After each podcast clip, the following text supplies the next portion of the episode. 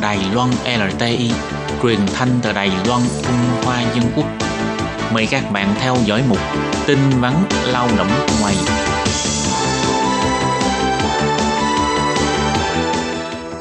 Khi Nhi và Thúy Anh xin chào các bạn. Các bạn thân mến, các bạn đang đón nghe chuyên mục tin vắn lao động. Trong phần tin vắn lao động của ngày hôm nay, Thúy Anh và Khiết Nhi xin mang đến cho các bạn hai thông tin như sau. Thông tin thứ nhất, năm 2021, Việt Nam có tất cả 17 ngày nghỉ lễ. Văn phòng Việt Nam tại Đài Bắc thông báo sẽ không thụ lý hồ sơ trong các ngày này. Và thông tin thứ hai, thành phố Đài Trung công bố quy định về lao động di trú phải làm xét nghiệm trước khi kết thúc thời gian cách ly. Kết quả xét nghiệm sẽ thông báo trong vòng 72 tiếng đồng hồ. Và sau đây xin mời các bạn cùng đón nghe phần nội dung chi tiết của bản tin ngày hôm nay. Gần đây, Văn phòng Việt Nam tại Đài Bắc đã công bố các ngày nghỉ toàn quốc của Việt Nam năm 2021, tính luôn thời gian nghỉ ngày cuối tuần đi chung với ngày lễ, có tất cả là 17 ngày. Còn các ngày nghỉ lễ toàn quốc của Đài Loan sẽ căn cứ theo quy định của Phòng Nhân sự Viện Hành Chính. Văn phòng sẽ không thụ lý hồ sơ hoặc nghiệp vụ liên quan trong các ngày nghỉ lễ của Việt Nam và Đài Loan, nhắc nhở người dân và công ty môi giới cần phải sắp xếp thời gian làm hồ sơ phù hợp. 17 ngày nghỉ toàn quốc bao gồm ngày Tết dương lịch nghỉ một ngày, ngày Tết truyền thống của Việt Nam nghỉ 7 ngày, từ ngày 10 tháng 2 cho đến ngày 16 tháng 2.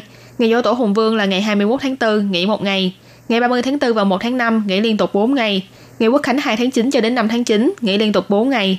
Nếu có thay đổi, Văn phòng Kinh tế Văn hóa Việt Nam tại Đài Bắc sẽ có thông báo sau. Ngoài ra các ngày nghỉ trên chỉ là những ngày nghỉ do chính phủ Việt Nam công bố. Còn những ngày nghỉ toàn quốc của Đài Loan như ngày 28 tháng 2, ngày Tết Thanh Minh, Tết Đoan Ngọ, Tết Trung Thu và Quốc khánh 10 tháng 10. Theo lệ thì Văn phòng Việt Nam tại Đài Bắc cũng sẽ nghỉ lễ, không thụ lý các nghiệp vụ liên quan. Và tiếp sau đây là thông tin thứ hai. Để tăng cường phòng dịch cho lao động di trú tại Đài Loan, Trung tâm Chỉ đạo Phòng chống dịch bệnh Trung ương công bố, bắt đầu từ ngày 10 tháng 12, lao động di trú Việt Nam và Thái Lan nhập cảnh Đài Loan để làm việc trong ngành sản xuất. Sau khi cách ly 14 ngày, cần phải được đưa đi xét nghiệm tại các bệnh viện chỉ định. Cục Y tế thành phố Đài Trung cũng đã công bố các trình tự và biểu mẫu đăng ký liên quan, nhắc nhở chủ thuê và công ty môi giới trên địa bàn cần phải hoàn thành việc điền hồ sơ đăng ký làm xét nghiệm trước khi người lao động kết thúc thời gian cách ly đồng thời tự hẹn trước giờ làm xét nghiệm với bệnh viện. Kết quả xét nghiệm sẽ được thông báo sau 72 giờ đồng hồ. Do gần đây có nhiều trường hợp bị xác nhận nhiễm COVID-19 sau khi hết thời gian cách ly kiểm dịch, Trung tâm chỉ đạo phòng chống dịch bệnh Trung ương yêu cầu người lao động di trú sau khi hết 14 ngày cách ly phải tiến hành tự theo dõi sức khỏe thêm 7 ngày. Chủ thuê và công ty môi giới phải đăng ký địa điểm tự theo dõi sức khỏe của lao động di trú trên trang phục vụ quan tâm sức khỏe sân bay để tiện lợi cho việc quản lý hành tung của người lao động và để tiện cho chính phủ tiến hành quan tâm thực tế cố gắng sắp xếp một người một phòng. Cục Y tế thành phố Đài Trung cũng cho biết, nếu ai không thông báo hoặc thông báo sai sự thật, chỗ ở không phù hợp với quy định sẽ bị xử phạt theo quy định tại điều 36 và 37 của luật phòng chống bệnh truyền nhiễm, phạt từ 3.000 cho đến 15.000 đại tệ.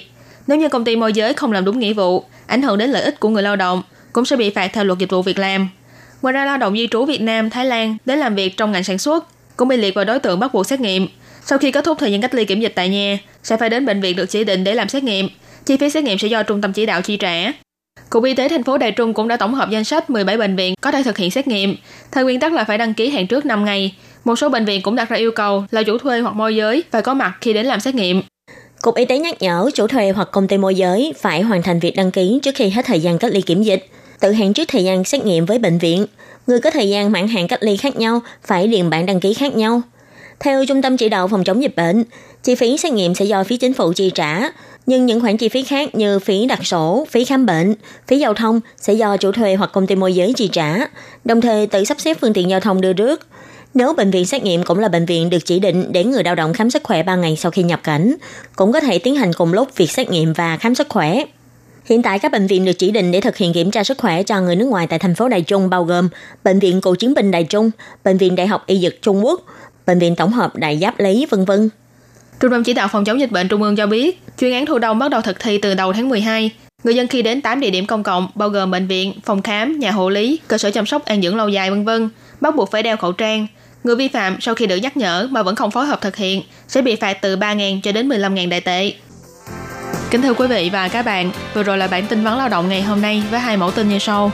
Năm 2021, Việt Nam có tất cả 17 ngày lễ. Văn phòng Việt Nam tại Đài Bắc thông báo sẽ không thụ lý hồ sơ trong các ngày này.